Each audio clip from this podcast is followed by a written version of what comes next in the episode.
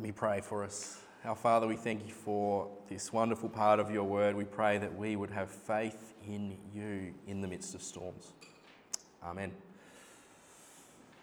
So I got this, this book here. It's falling apart as our kids' Bibles often do because they just don't know how to pick up books very well. and they're very heavy. So when our kids were smaller, this was the page which got the most attention in our house. And you can see why, because there's a big, big sort of, I think that's a disciple hanging off a mast. Um, yeah. It's a wonderful story, isn't it? Uh, but the thing is about this passage, it's not just for the kids, uh, it's for the grown ups as well. Uh, it's one of those stories that we, we learn in, in church circles. Um, and yet, this message is really important for us all here today. It speaks to the fears that we face in a fallen world. In this world, there's always something to fear, isn't there? Uh, whether we fear the words of others, what people are saying about us, whether we fear what people really think about us. Uh, we can fear all sorts of things. We can have a fear of flying, uh, there can be a fear of spiders. Uh, we can fear not being able to handle a situation when it comes up. There's too many things that, that come towards us, and we, we fear what will happen if we can't do it or if we fail. So, whether it's in our personal lives or in the world around us, there are many things to fear in this world. Um, the situation in Ukraine, I've been looking at that over the past week, and that's, and that's dreadful over a million refugees fleeing for their lives in the course of a week. The fear of war, the fear of a virus, the fear of the result of a scan, the fear of sickness. There's always situations which threaten to sink us. Um, and in these moments of distress, which inevitably do come upon us as people, these moments can lead us to doubt. They can lead us to, like the disciples in this story here, to be hopeless, to feel hopeless. We can turn away from God in these moments to despair. And so, this passage is one of those, those wonderful passages which speaks to life in a world which is full of fear. And here we see two kinds of fear. You might have noticed them two kinds of fear a fear which despairs, and then an even greater fear, a fear that turns to God in faith, a fear of despair and a fear of faith. And the good news is that even though the storms they do crash upon us, Jesus is right there in the boat. That's the good news of this passage. So I've got three points today. Jesus sleeps in a great storm. Jesus speaks and there is a great calm. Number three, Jesus causes a great fear. So, the first point today is Jesus sleeps in a great storm. And this shows us a glimpse of what faith, what faith looks like in these situations. Let me read from verse 35. That day when evening came, he said to his disciples, Let's go over to the other side, leaving the crowd behind they took him along just as he was in the boat. There were also other boats with him. So, sort of imagine the scene here. Uh, it's been a busy day for Jesus. He's been teaching, and the crowds, he's been busy, um, and it's growing late. The, the, the, sun is going down, darkness is uh, coming, and it's time to leave. So, what do they do? They head out in the boats, uh, they go out, in the, it's the Sea of Galilee, and they try to go to the other side. Now, we've got to remember the disciples here, these guys, most of them, some of them, are very experienced on the water. Some of them, at least, have made their living on this very lake catching fish. They know the currents, the shorelines, they know where the, the rocks are, they know the water. And so, even though it's late, I imagine that they would be confident in the journey. They know what they're doing in this group of boats going across the lake, uh, across the lake even though it's dark. And as often is, as it is often in our lives, things don't go to plan in this situation. Verse 37 A furious squall came up, and the waves broke over the boat, so that, was, so that it was nearly swamped. Now, I went camping a couple of weeks ago with a few people here, uh, and I was in a tent, and at night it was really windy one of the nights, and the tent was going like this, and it was literally blowing from side to side. But that had nothing on what's going on here in this passage. It's a great wind, the, the, the language says here. It's, the, it's a furious squall.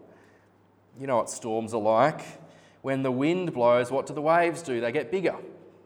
They get bigger and bigger, larger and larger, and they're breaking into the, into the, into the boat. Water is filling up the boat. The boat is, you could say, sinking. This isn't a drill. They're taking on water. And where is Jesus? The disciples wonder, Where is he? Verse 38 Jesus was in the stern, sleeping on a cushion. The disciples woke him and said to him, Teacher, don't you care if we drown?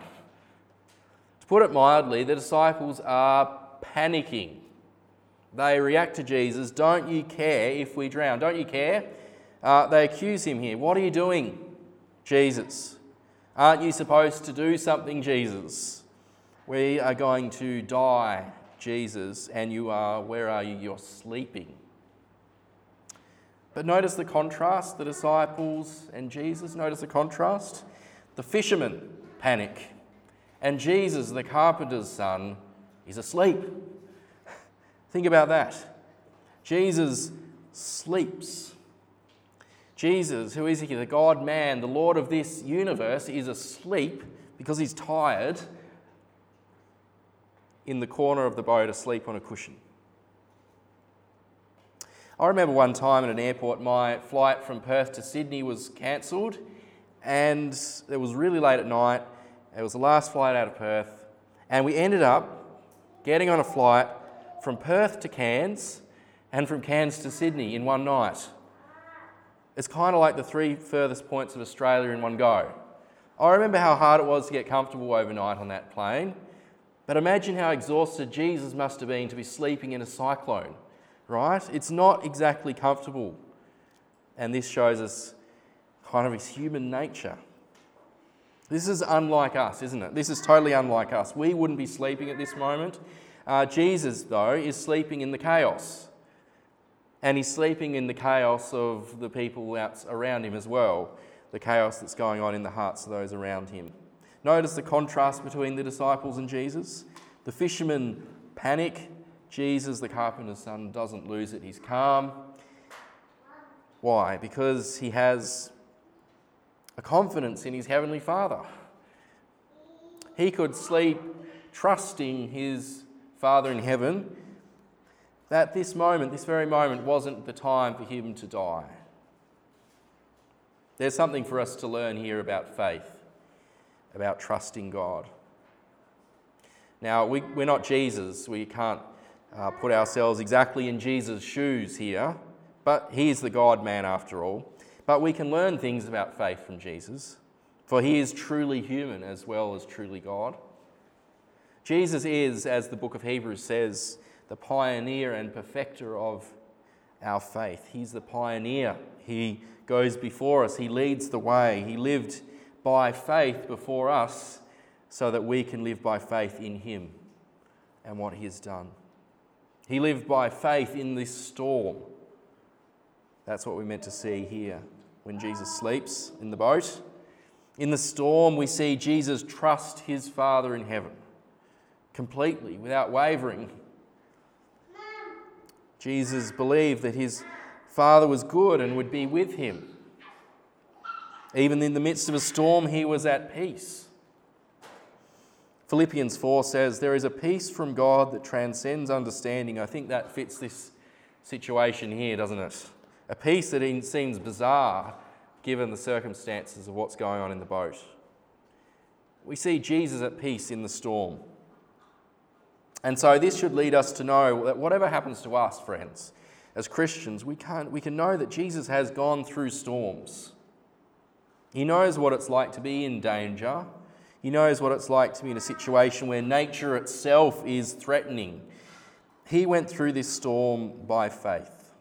Now, as Hebrews says, he is our sympathetic high priest in heaven. He knows what storms are like. He went through them, and so he can show mercy and grace to us in our times of need when storms threaten us. Now, if Jesus sleeping in this storm is kind of extraordinary, what happens next is truly miraculous. This is the second point. We see that Jesus speaks, and the great storm turns into a great calm. Verse 39 He got up, rebuked the wind, and said to the waves, Quiet, be still. Then the wind died down, it was completely calm. This verse uh, literally says there's a great, a great calmness. Maybe you looked out on a glassy lake and uh, you just see the, the clouds reflected on the water and the sun sort of bouncing off, and an insect lands and there's sort of ripples. In this miracle, you see it's not that just the wind stops and then a few hours later the, the, the, the sea grows calm. No, it's, it's instant. Just imagine you've done a load of washing at home and you've hung out the washing on the line and you realize the rain is about to bucket down onto your washing. What do you do? You could rush out and get the washing off the line. That is the course of action that we would do. Or you could speak to the clouds and tell the clouds to go away. Now, kids, do you know the rhyme, uh, nursery rhyme? Rain, rain, go away, come again a what? Another day. Rain, rain, go away, come again another day. Now, kids, if you go outside, there's no, actually no clouds out there at the moment. Oh, there's one over there. Um, if you go outside and spoke to the clouds after church, do you think they would listen to you? No, no, of course not. But that's what Jesus does. Jesus speaks to the clouds, to the wind, to the waves. He speaks to them, and guess what?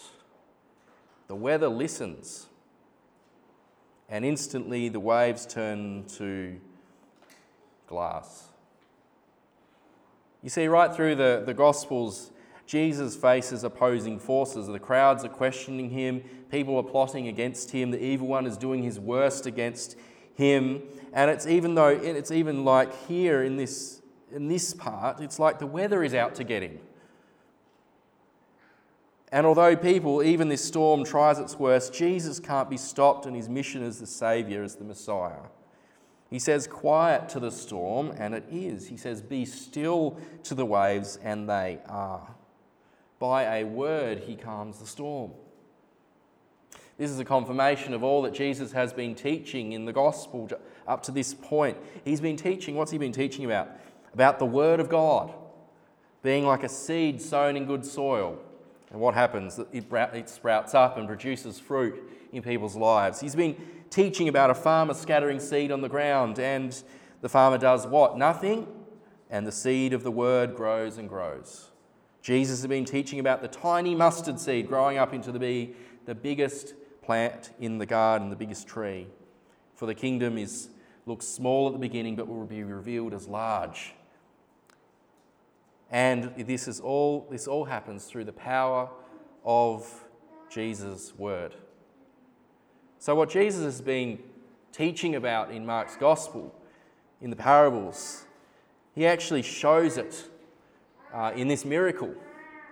He's been teaching about his word, and now he demonstrates the power of his word in this miracle. He speaks, and the waves listen and the wind listens. So, friends, don't doubt the power of Jesus' word. With a word, he can calm a storm. This miracle shows us who Jesus is. He's sovereign, he's king, he's in charge. By a word, he can stop the storm.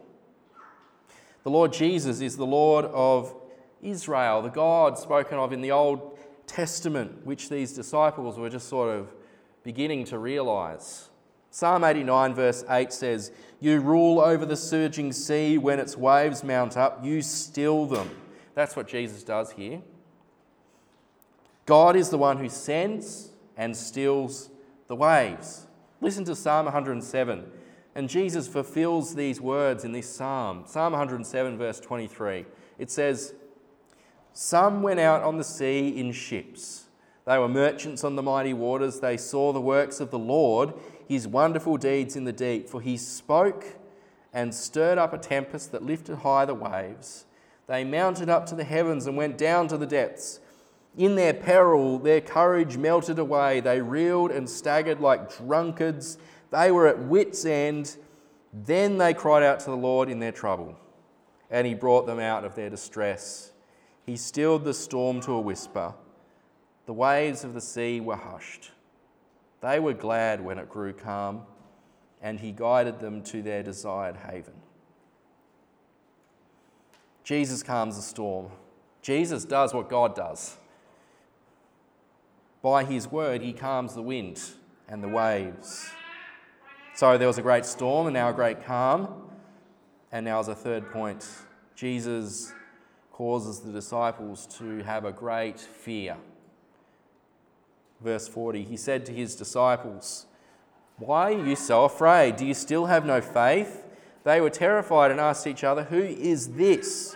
Even the wind and the waves obey him. You see, Jesus contrasts here, makes a contrast between fear and faith, verse 40. The word fear, for fear that Jesus uses here, means timid or cowardly. The disciples were cowering. They were afraid for their lives. In that moment, God exposes what is going on at the surface of their hearts. No doubt, as fishermen, they, were, they thought they could handle it. They were accomplished. No doubt they'd done this journey many times, and yet they found themselves in a situation outside of their control. God had brought them into a storm where the odds seemed impossible. They thought they had no way out, and that the waves would bring them to the bottom of the ocean, bottom of the sea. Death was at the door. And when these waves crash down, God brings light. He shows he shows them they have a frail faith. And Jesus asks them, Why are you afraid like this? Don't you have faith in me? He asks. Now, being afraid isn't always a bad thing. Uh, being afraid of danger is healthy, right? Fear keeps you from playing with snakes. That's a good thing. Not every fear is sinful. Because if you don't have a healthy fear, the danger is you become self reliant, uh, you can believe you've mastered life, you can rely on yourself for your own security, and it can lead to a lack of prayer. You don't need God, you think, a lack of dependence upon Him.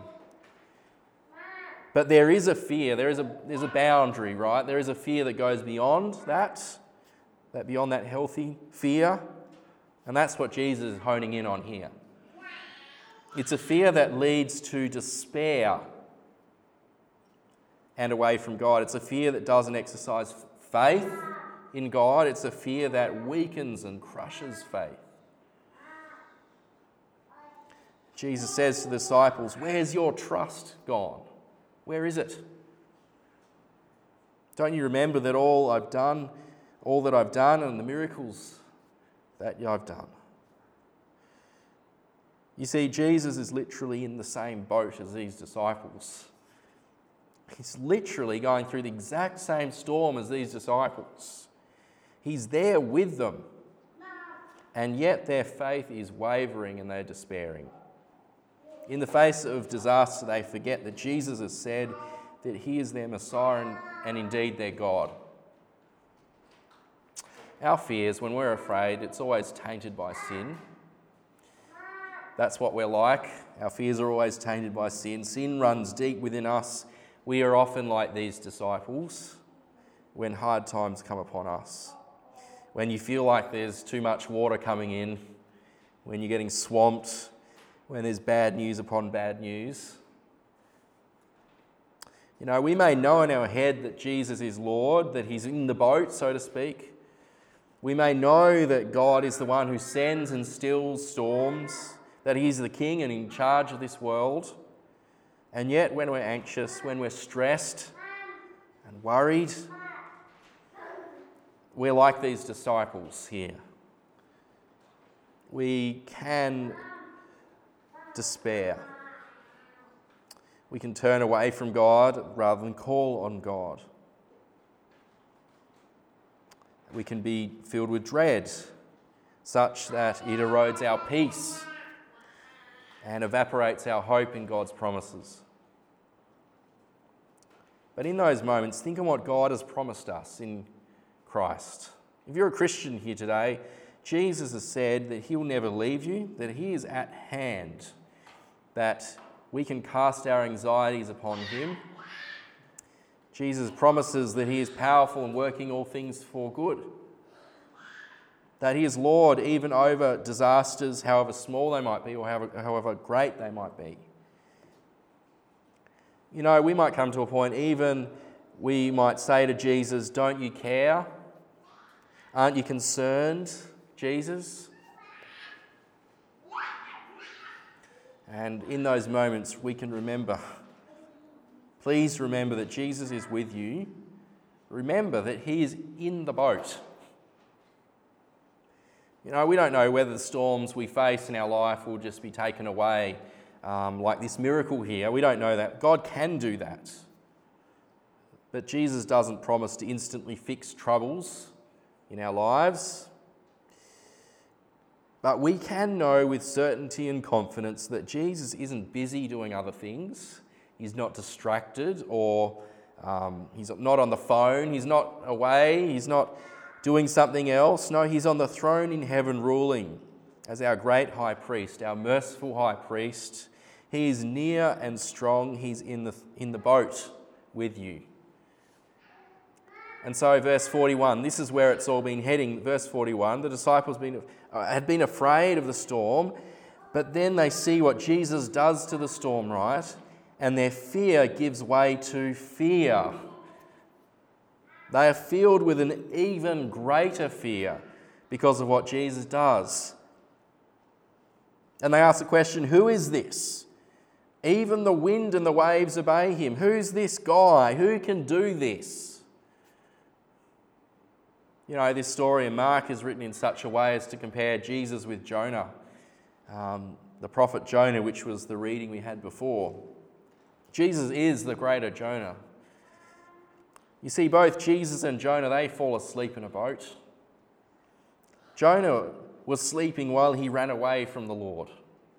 He didn't want to listen to God. Jesus was sleeping while in perfect relationship with his heavenly Father, filled with the Holy Spirit without measure. Jonah is woken to panic and to the sailors praying. Jesus is woken to prove that he is God. Jonah is thrown overboard to calm the sea. Jesus calms the sea by speaking, by his word. Both the sailors in Jonah and the disciples in the boat end up fearing God, um, as Jonah says, with an exceedingly great fear, with a great fear. And we've got to ask ourselves who is this greater Jonah? Who is this guy? Who is it can, who can calm the sea by his word? You know, we could come away from this passage and from this sermon um, just reading what's going on here and think it's a nice thing that Jesus saved these people. We could think that. It's great that he saved these people from drowning. Happy ending. No one got hurt. Nice story. But if that's all we get from this passage today, then we miss the point. The disciples in this moment, they actually get it. They don't run up to Jesus and give him a hug here. No, they don't give Jesus a medal and a bunch of flowers and say, Thanks for saving us. No, this is the twist in the story. They're more afraid now at the end of the story than at the beginning in the storm. They're more afraid than ever. And they ask the question who can do it? Who can stop the wind from blowing? Who can stop the waves from crashing down? Who else but God? Fear is the wise response. A great storm, a great calm, now a great fear. The fear of the Lord, the Proverbs say, is the beginning of wisdom. There will always be times when we're afraid. There are always things outside our control. You know this. But Jesus is right there in the storm. We can know with certainty that because we can know this with certainty because Jesus alone faced the fiercest storm of all. He faced the storm of the anger of God for our sin at the cross. He went through that. He endured that storm so that we need not fear whatever storms we go through because our lives are hid with Christ, safe with Christ, secure with Christ, who is seated in heaven. And so, Jesus, in this, this, this story, beckons us to put aside one sort of fear for the other sort of fear fear of dread for a fear of faith. It's a fear that says of Jesus, You are far beyond anything that I can control, far beyond what I can comprehend. You are more powerful, more worthy than anything else. It's a better fear. It's to revere Jesus as your Lord and God, knowing that He who calmed the storm back then is right here with us today because He's gone through a storm to secure your salvation. So, do you fear Him? Are you trusting Him? Has He your allegiance, your faith, your worship? as your God. Amen.